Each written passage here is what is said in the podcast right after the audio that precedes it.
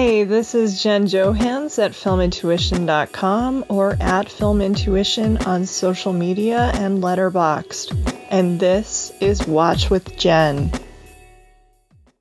Hope you're all doing well and coping with what I wouldn't call necessarily the second wave, since the first wave never really ended, but the resurgence, now that people jumped the gun on reopening of COVID, it's crazy right now. I am recording this in Arizona, which was just labeled in the press as the number one hotspot in the globe for the virus. So, kind of want to be anywhere but here. And that's basically what movies are good for right now is distracting us and keeping us from totally fixating on the news or the events going on outside our windows and doors. And I really hope that you enjoyed the most recent episode of Watch with Jen, which dealt with time travel to really get you the hell out of 2020. And I had a lot of fun going over some great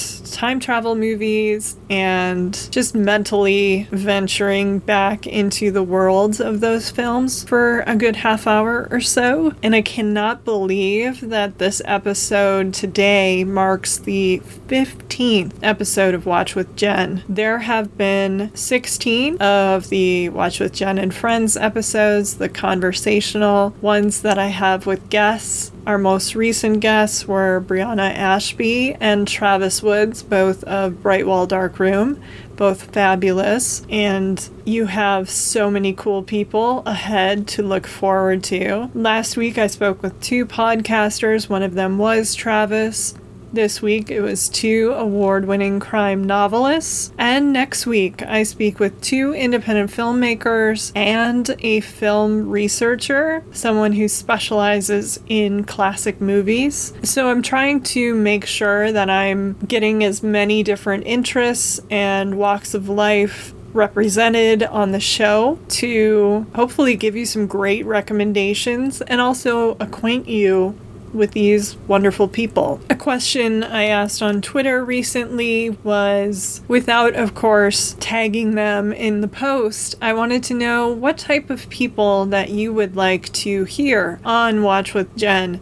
I'm hoping to get somebody involved in music since we've had so many writers on, great writers, and it's great to talk to some filmmakers, maybe some more entertainers, comics, that kind of thing. So I'm hoping to branch out and get new points of view represented. So I wanted to know what you were looking for for guests. Obviously, I'm still starting out, so I probably can't get like the top names but I will try to look for somebody who's in an industry or works in a part of a career that you would like to learn more about if possible. So do reach out if you don't want to send me a message on Twitter or just tweet at me. You can also reply to this post on Patreon or send me a message through Patreon as well. But now that I've gotten all of that out of the way, I'd like to go ahead and jump into this week's films.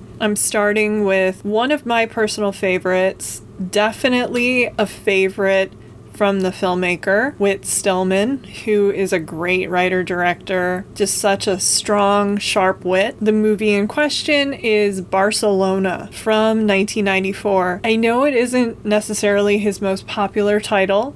Most people, when they think of Whit Stillman, tend to go for Metropolitan, which I believe was the first Whit Stillman Criterion Collection title. But this was actually the first Whit Stillman movie that I happened upon just renting movies and watching film voraciously. I would pretty much growing up go to the video store and just scoop up all of the new releases, also venture into the other sections I lived near some great stores, including a few mom and pop shops that offered two for a dollar or five for five for five days. So I would come home with tons of movies all of the time. And Barcelona was one of these that I just happened to rent. I think I even just checked it out because it was new and it starred Mira Sorvino, even though she plays kind of a supporting character in the film. Barcelona was, of course, written and directed by Whit Stillman. It stars Taylor Nichols and Chris Eigeman, who were the same stars of Metropolitan. They also starred in The Last Days of Disco, and Criterion has released a really gorgeous set. You can get it in DVD or Blu ray. I own the Blu ray of the trilogy of films because Stillman does kind of consider these a series of movies. It's said that he called it the Doomed Bourgeois in Love series. This would be the second film of the trilogy. The first was Metropolitan from 1990. This is 1994. And then the third was The Last Days of Disco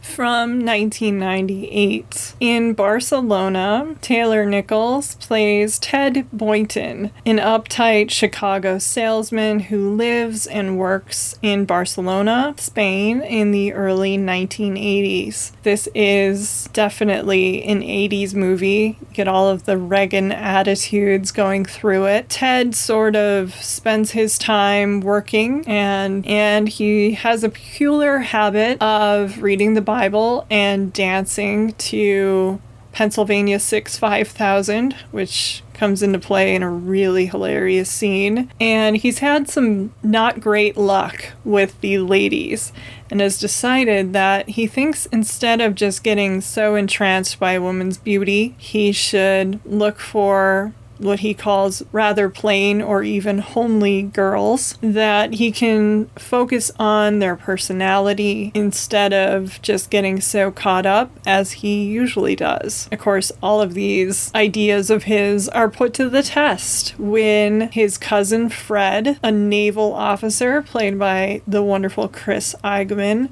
arrives completely unexpectedly to handle PR on behalf of a U.S. fleet that's scheduled to arrive later. America at the time, especially the American government, is not popular in Spain, and they face a lot of anti American sentiment, which is made far worse because of Fred's insistence that he should wear his uniform when he first arrives. And he is as wild and carefree as Ted is completely buttoned up. So the two clash. There's a definite odd couple thing going on.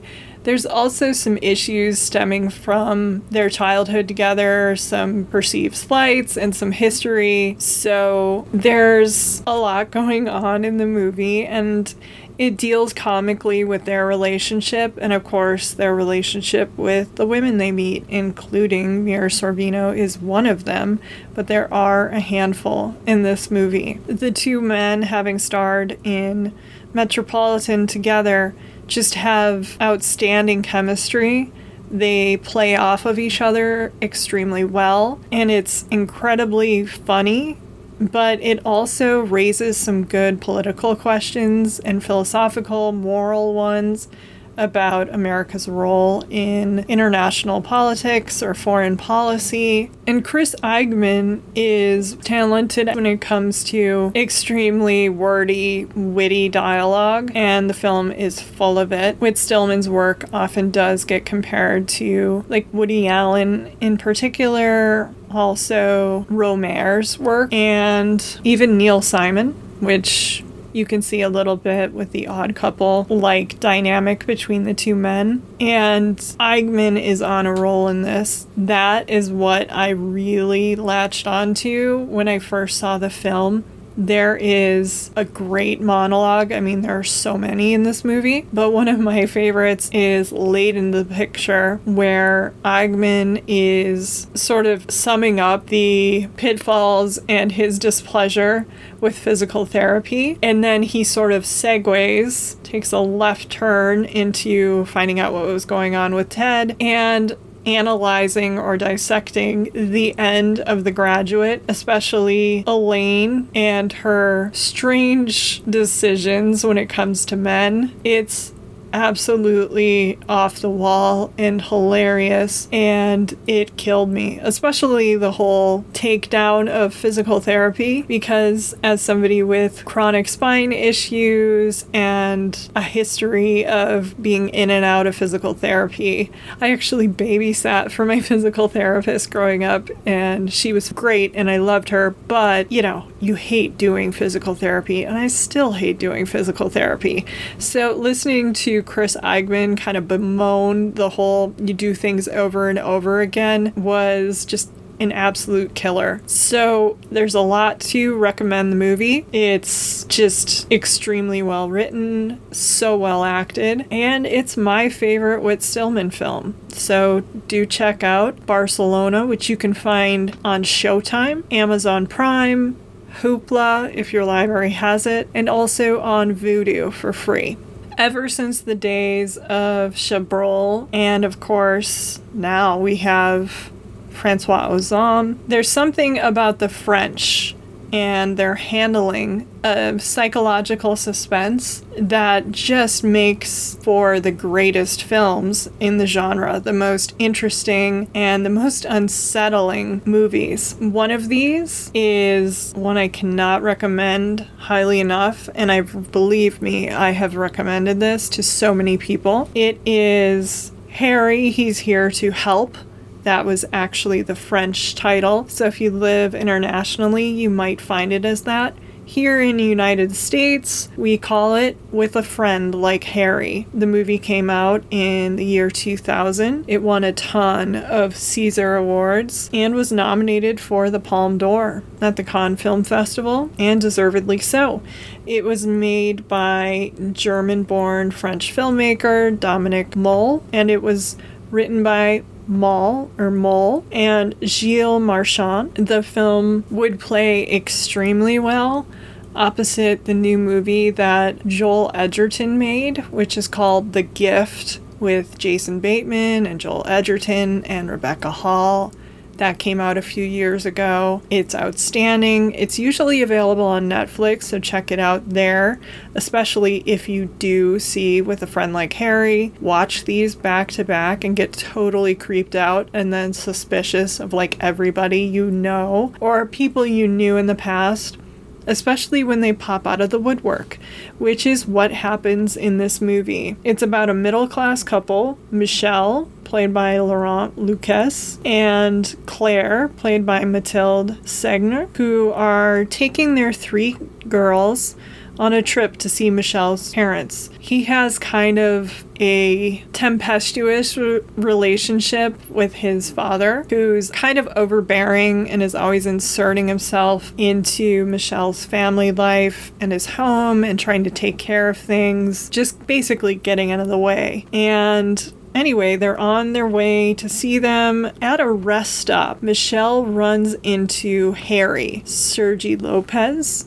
who is a high school or college, I can't quite remember which because it's been so many years since I saw it last, acquaintance of Michel's who he hasn't seen in ages. And Harry's doing very well for himself. He's traveling as well. That's why he happens upon him at this rest stop. He's out and about with his girlfriend Plum, played by Sophie Gielman. I'm sure I'm butchering the hell out of these names. And those two were on their way to Switzerland, but Harry gets a little sidetracked. He's so excited that he ran into Michel. He asks Michel if they can come back to Michel's house to have a drink or something. And Michel says, of course, they have dinner together. At the dinner, they share stories about the old days, and Michel complains a little bit about his father. And Harry, all of a sudden, remembers a short story, a science fiction short story that Michel had written for their school newspaper or magazine. I believe it was called The Flying Monkeys something like that. And he was a huge fan of this story.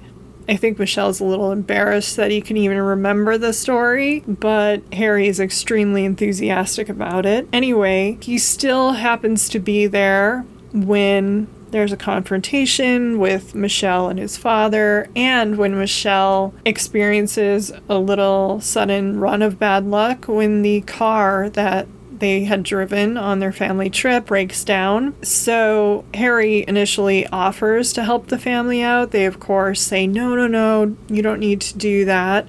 The family is middle class, but they don't have a ton of money, whereas Harry has quite a bit. And Harry just buys them a car and becomes quite the pal, but what kind of friend is he really? Is he somebody who's there to help? And what kind of help is he offering Michel? So it's extremely unsettling. It's a very eerie, cleverly made movie that is a slow burn thriller. It does let you in on what I think in most movies would be the big twist fairly early on. You know exactly what's happening, but it works here. And it's something that you could see somebody like Chabrol doing. And this movie, again, while I think it would play extremely well with The Gift, you could also kind of make sort of a French legacy triple feature. You could watch something by Chabrol, you could watch Then This, and then something by Francois Ozon as well. So, with a friend like Harry is available right now on Hoopla, which you can find through your library if it's in your library's online system. It's another app. They have so much good stuff on Hoopla. It's kind of like Kanopy, although Kanopy gets more of the press and more of the credit because Kanopy is like all art house only. But don't neglect Hoopla. There is some just treasures to be found on that app as well, including with a friend like Harry. When I started hosting this podcast, and thinking of the movies that I might include, I created a list in the Color Note app. I think better with color, so I am constantly adding new movies that I think I should include. And among the films included on this list were not one, but two from filmmaker Lynn Shelton, who tragically passed away suddenly last month. It was not from COVID, it was from some sort of health condition that came out of the blue and or was discovered too late. It was very sudden, very shocking, and while I did think of recommending one or both of my favorite Lynn Shelton movies right after that, especially in her honor, I honestly felt especially if you've never seen them before, that it might be a disservice to watch them just then. Because her films, and I've actually never seen one that I dislike, are extremely humanistic. They celebrate interpersonal relationships, they're character driven, and they're filled with empathy and love. And what I didn't want is for somebody, especially again, if you're new to her films, to just dive in and have this sort of overarching sadness about Lynn impacting you the whole time that she would probably want you to get lost in the story that she was trying to tell and see the humanity in these characters. And of course, that's not going to leave your mind. You are going to think about her and what a loss it was that we lost her when she had so much great work ahead of her and outstanding years, and you think about her son and her partner Marc Maron. Still, it's good to have given it a little time, I think. And I've thought about if I wanted to go with the funnier one or the more dramatic film. And ultimately, I just chose my favorite Lynn Shelton movie to share with you this week, and that is Outside In. It's a film that came out in 2017. You can find it on Netflix. And it's one I referenced weeks and weeks and weeks and episodes and episodes ago when I was talking about the Duplass brothers. And I talked about their career and the movies that they've made. And one of the movies that I love that they were involved in as producers was Outside In. Mark was the producer on this, but it's really Jay Duplass's film along with Lynn. Lynn Shelton, of course, directed it, and Jay Duplass, who also stars in the film, wrote it along with Lynn Shelton. In addition to Jay, the movie stars Edie Falco in one of her greatest performances that isn't from The Sopranos, of course. Kaitlyn Dever, who everybody knows now from Booksmart, so you can see her before, and Ben Schwartz, who I always loved on Parks and Rec. In the movie, Jay Duplass, giving a tremendous turn, plays Chris, a 38 year old convict who is recently released from prison after 20 years. At a surprise party to celebrate his release, he reunites with Carol, who was his former high school English teacher. Who became his pen pal, someone he chatted on the phone with and became very tight with over the last 20 years, who also helped arrange his release from prison. He was kind of made an example of in a crime he did not commit. Basically, he was with some friends, wrong place, wrong time. You are going to hear more about the crime, so I don't want to give that away. It gets a little spoilery further into the movie, but he never rolled over on the people he was with, and they made an example out of him as if he was the trigger man in the incident, and he was not. He's overwhelmed at this party that his brother, played by Ben Schwartz, throws for him. Along with everybody in town, essentially, to celebrate his return. And he meets up with Carol solo afterwards and gives her a painted portrait that he'd made of her in prison after hugging her very closely and saying he does not need a picture anymore because now he can see her face whenever they would want to. And it's then that she realizes the depth of his feelings and that he has a crush on her and she starts to get nervous. Carol, we realize, soon has a more complex reaction to this because she's not only married and has a teenage daughter, but the marriage is kind of on the rocks. Her husband sleeps in another bedroom. He is not interested in affection, let alone sex, or even really talking that much to her. And you get a sense that their marriage was perhaps strained not only because of her work to get Chris released from prison, but also maybe because of her feelings for him or their close relationship over the years, and perhaps she put him first. This is sort of echoed and voiced by her teenage daughter, who is played by Kaitlyn Dever,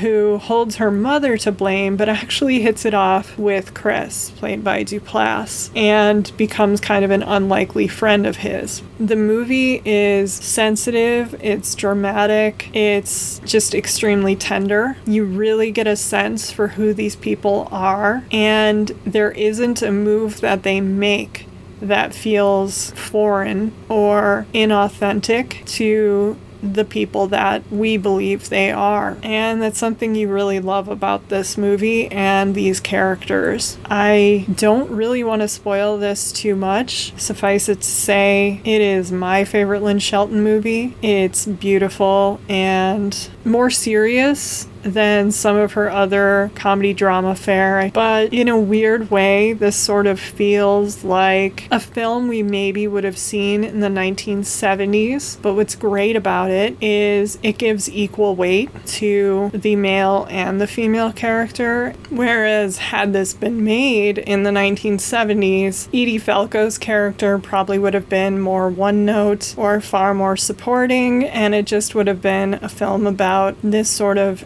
hero ex con who comes in and probably just sweeps her off her feet or something where it's a little more protracted with their relationship. Again, this is all hypothetical, but I think it just benefits so much from having been not only written by Jay and Lynn Shelton, but also directed by Lynn Shelton and starring such a strong actress in the main character in Edie Falco. I cannot believe when I was doing some research to talk about it today that the movie was shot in just 20 days. I mean, of course, independent films are usually shot in very quick succession compared to like months long studio schedules, but it blows my mind when you get a movie that I basically consider to be almost a perfect movie, or as close to perfect as you can get. And it was made in just like 20 days when they probably would have eagerly welcomed more time to do more adventurous things or more takes or whatever. No, they actually got it, and that's a great credit to the people involved.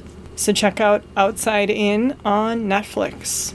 Okay, here's the thing. I love a good gambling movie, but I really hate gambling, which admittedly makes it a little bit strange that a guy I grew up with published a guide to No Limit Texas Hold'em and dedicated it to his pals, including a gal named Jenny, who is this Jenny recording this right now. So that's always been kind of a weird little fun fact about me. But even though I'm not a big fan and I don't see the point really of gambling, I do love a good gambling movie that deals with the psychological portrait of these people who choose to basically bet everything on the roll of a die. And one of the best movies of this genre is California Split from 1974. It's a Robert Altman movie that I actually had not seen since boy, I would say late 1990s when I was first trying to branch out of 90s Altman. I became an early fan of The Player and all of his other work in the 90s, but it took me a while to go beyond, say, Nashville and MASH and look for other works in his oeuvre. But California Split is one that I saw and I remember really enjoying it, but it had been decades and over the last few weeks, I noticed people bringing up the fact that it was now available on Amazon Prime. And I added it to like my watch list, which is a mile long, and meant to get to it and didn't have a chance until this week. And I'd already sort of made up my decision on what my five movies I was going to recommend this week would be. Nowhere in that five was California Split until I finished this movie last night and could not stop thinking about it it and thought, no, I'm going to push movie X out of this week. It's a little too heavy, and I think what we want to do is go with Elliot Gould, man. Go with California Split. The film influenced so many movies over the years. I mean, it's endless. Two that kept coming back while I was watching were Mississippi Grind from Ryan Fleck and Adam Bowden, and also Rounders which came out in the late 90s, probably around the same time I saw California Split. I wonder if I happen to watch one and then watch the other, maybe on a run of good poker movies. I'm not sure. California Split was written by Joseph Walsh, who produced the movie with Robert Altman. Walsh was a frustrated veteran actor who wrote about his gambling addiction in 1971. He did the thing where you write what you knew and wrote about gambling. His take was that nobody writes about gambling well for film. It's always too slick or too focused on, you know, beating the system or a little too edgy. He said he wrote this movie for people like him, people who lived and breathed gambling. And he finished the movie script and worked on it with a friend of his, a young future master filmmaker named Steven Spielberg, who was his point man on the script there for a good nine months, back when it was called Slide. And it was being developed for Steve McQueen over at MGM. But MGM kept making demands to turn it into something more like The Sting or something mafia related. They also threw out Dean Martin at some point, and it was like the opposite of what Walsh wanted when he started developing this movie.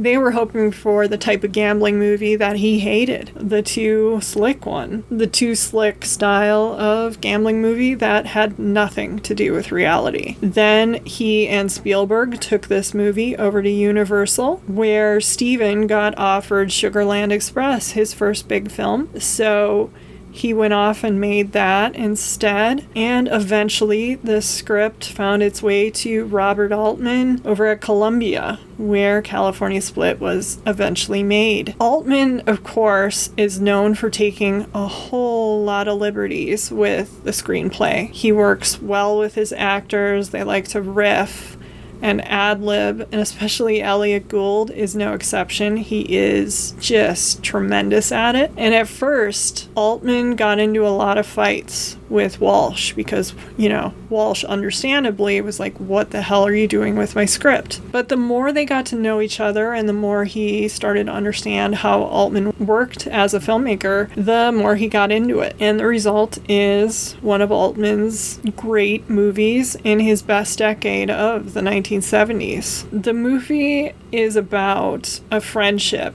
at the heart of the film that develops between William or Bill Denny, played by George Segal, and Charlie Waters, Elliot Gould. Over their mutual love of gambling, they seem to challenge or inspire each other to become even more obsessed, go even further than they probably would if they were alone. And their relationship does have some questionable overtones that are very interesting. You could actually argue that there is something deeper going on between the two, but it is a friendship movie at its heart. And this is going to sound like a completely nonsensical observation unless you kind of know what I'm talking about here. But in my eyes, this might be Elliot Gould's most Elliot Gould performance. George Segal, of course, breaks my heart in this movie. He has the more serious role, whereas Gould is the comic relief he is sort of the madman walking into a scene and just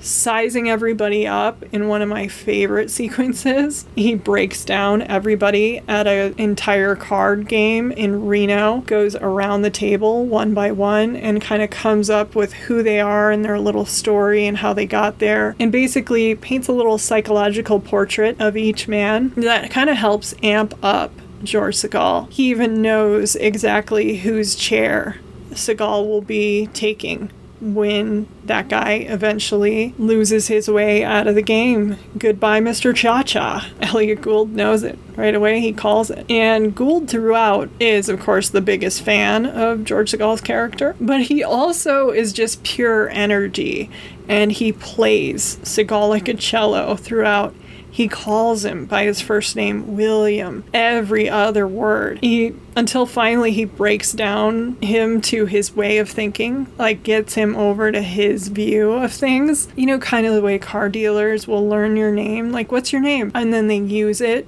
a ton of times, like right in a row. Gould has that sort of energy here, but what's interesting is it comes from a genuine place with Gould's character. It isn't him just trying to totally, you know, make a sale or one up the guy. He cares, but he knows how to maneuver his friend. And there's just a lot to love about their dynamic, how they complement each other, how they challenge one another. So it's a deceptive movie in that you watch it one way, just purely entertained, and then the more you think about it, the more you realize just how much is going on below the surface kind of like in most Altman movies, you're so overwhelmed by the wall to wall dialogue, the overlapping dialogue, the amount of sensory overload that just kind of washes over you. And it might take another viewing or some time for you to reflect on it a little more and appreciate fully what is happening in California Split, but I think that you will. So you can find this again right now on Amazon Prime and it might just inspire you, as it did me now, to want to dive back into Altman's epic 70s period of filmmaking. So, one of the things that I learned more from writing about movies than just watching a ton of them my entire life is that when you start a movie and it says based on a true story, or my favorite, the phrase inspired by a true story, which can basically mean, yeah, one of our characters might have the same career as the guy in real life, but like little else. I finally realized after writing about them and doing the research that you need to be highly dubious of movies that claim to be based on a true story, or especially if they say inspired by a true story, because you know they're just basically fiction. And some people get really mad about that, and it, it's um, admittedly a little bit irritating, especially if they claim that it is based on such a true, authentic story. But an entertaining movie is an entertaining movie, and that's my takeaway from Bottle Shock, which is our fifth and final movie of the week that came out in 2008 from director Randall Miller. It is written by Miller, Jody Savin, and Ross Schwartz. This is one of those that says it's based on a true story, but the main event actually occurred it's just mostly fiction, let's just say, or a lot of it is. The movie stars Alan Rickman, who I love. Funny story when I was eight years old, I watched Die Hard basically my brother was my idol growing up and he was three years older than me so he was even a little young for this film. My dad didn't really think about that. He he joked to me later like you were born 40 it was fine.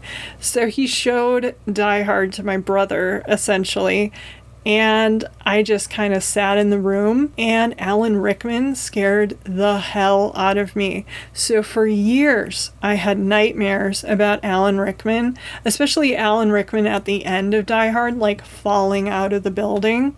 That was my most haunted and hated image from childhood, I tell you what. And it also, I kind of credit it to both Die Hard and the fact that this was around Desert Storm time with Saddam Hussein, but I had this whole fear of men with mustaches or facial hair for like the longest time because of Rickman and Hussein, man. If a guy had facial hair, I just was so suspicious of them as a child. And it took years to get over that, I swear. But anyway, Sense and Sensibility finally steered me the right way when it came to Rickman and made me, along with everybody else who saw the movie, just just completely fall in love with Alan Rickman. He is great in this. Bottle Shock also stars Chris Pine before he was affectionately known as one of the Chris's and the star of, say, Wonder Woman and the new Jack Ryan movie before, you know, they made that whole Amazon series with John Krasinski. Chris Pine played him. But before all that, he was in Bottle Shock just sort of a California beach boy looking man. And Bill Pullman also stars, who's a great actor. Of course, in the 90s, poor Bill Pullman was always getting thrown over by women, except for finally he got the girl when it came to Sandra Bullock and While You Were Sleeping. Other stars of Bottle Shock include Rachael Taylor Freddy Rodriguez, who is marvelous in this, Eliza Dushku, who Buffy the Vampire Slayer fans are going to remember as 5 by 5 Faith, who was just my favorite character on Buffy. It was kind of like Faith and Spike and all the cool characters. I just loved them. And also Dennis Farina, who every Midnight Run fan immediately thinks of that movie when, whenever we see Dennis Farina, and that's no exception. It's kind of hilarious because at the beginning of the movie, it starts in France, and Dennis Farina is playing a, uh, an expat, and Alan Rickman's character is also an expat. He's from England. Dennis Farina is from America, and Rickman says Chicago when it comes to Farina because the man is just Chicago born and bred, and just the accent is pure Chicago. And Farina's character, or Farina as his character, says, No, I'm from Milwaukee. And, you know, you're watching this and you're kind of thinking, why couldn't they just stick with Chicago? Because there is nothing Milwaukee about Dennis Farina. Of course, anybody who's not from the Midwest is like fine with this, but it's all of us Midwest obsessives, particularly those of us like yours truly who lived in the Chicago suburbs for a while who are like, no, man, Dennis Farina is Chicago. Let's make him from Chicago. I mean, while they're playing with history, why not? Anyway, the film is very loosely based on the 1976 wine competition termed the Judgment of Paris, when California wine defeated French wine in a blind taste test. It was said that French wine was unbeatable. Nobody would ever come close to the palates of French wine just being so complex and so rich. And no, these kids in California won the day, basically. And this movie shows how that happened or a fictionalized version of how that happened at the Chateau Montelena, where vintner Jim Barrett, played by Bill Pullman, works along with his son Bo, played by Chris Pine. Bill Pullman is the man in charge, trying to keep his vineyard afloat and always like on the brink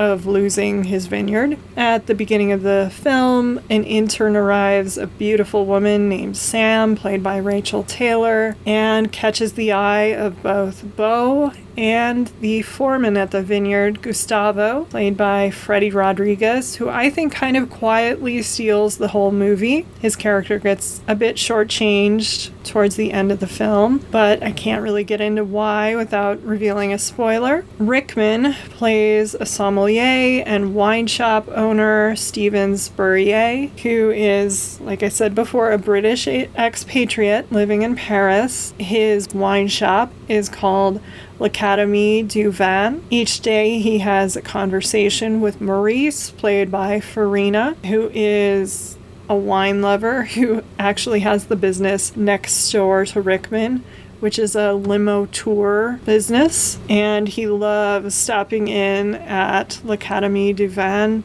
for wine tasting and tries to always get more wine without paying. It's kind of a ritual. He's basically the only customer or the only one we see for most of the movie. In order to generate more business, kind of like Jim Barrett back in California, is hoping to keep his Napa Valley vineyard afloat. Also, is Stevens Spurrier Rickman, who concocts a taste test to introduce Paris to wines from around the globe. So he travels to Napa Valley before that valley was really that well known or respected and happens upon Chateau Montelena after a series of coincidences. I'm not sure exactly how it went down in real life. It's a charming film. Yes, it is not a perfect movie by any means, but it's a very charming one. The characters are just so lovable and so interesting. They pull you right into this world. And it's a movie that really will appeal with its rich, sunny, beautiful cinematography. The film feels like summer, not only because of the sun drenched California setting, but also just the hope and the spirit in the air. I think we could all use a little of that right now. And the cast is outstanding. Of course, you don't need me to talk to you about Alan Rickman or Bill Pullman, Farina, Chris Pine. They're all great, but they all do very good work in this. And I think you'll enjoy Bottle Shock if you check it out. The movie is available for free right now on Vudu which has a really impressive selection of titles available. I'm also always impressed by Tubi and Crackle and Pluto and some of the other apps, but Vudu usually is the first place I will look and they have such a wide selection, so I do encourage you to check it out. What I love about Vudu is they frequently have movies available to stream that aren't even in print anymore in DVD form. So you're seeing stuff you wouldn't be able to watch otherwise.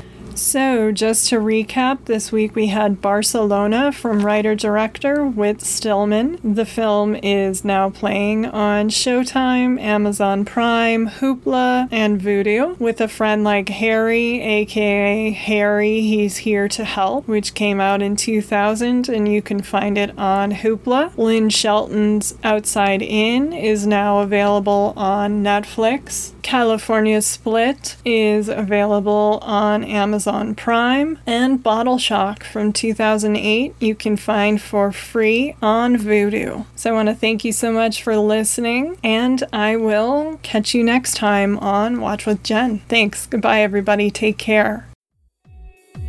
I am Jen Johans at filmintuition.com or Film Intuition on social media and Letterboxd, and this is Watch with Jen.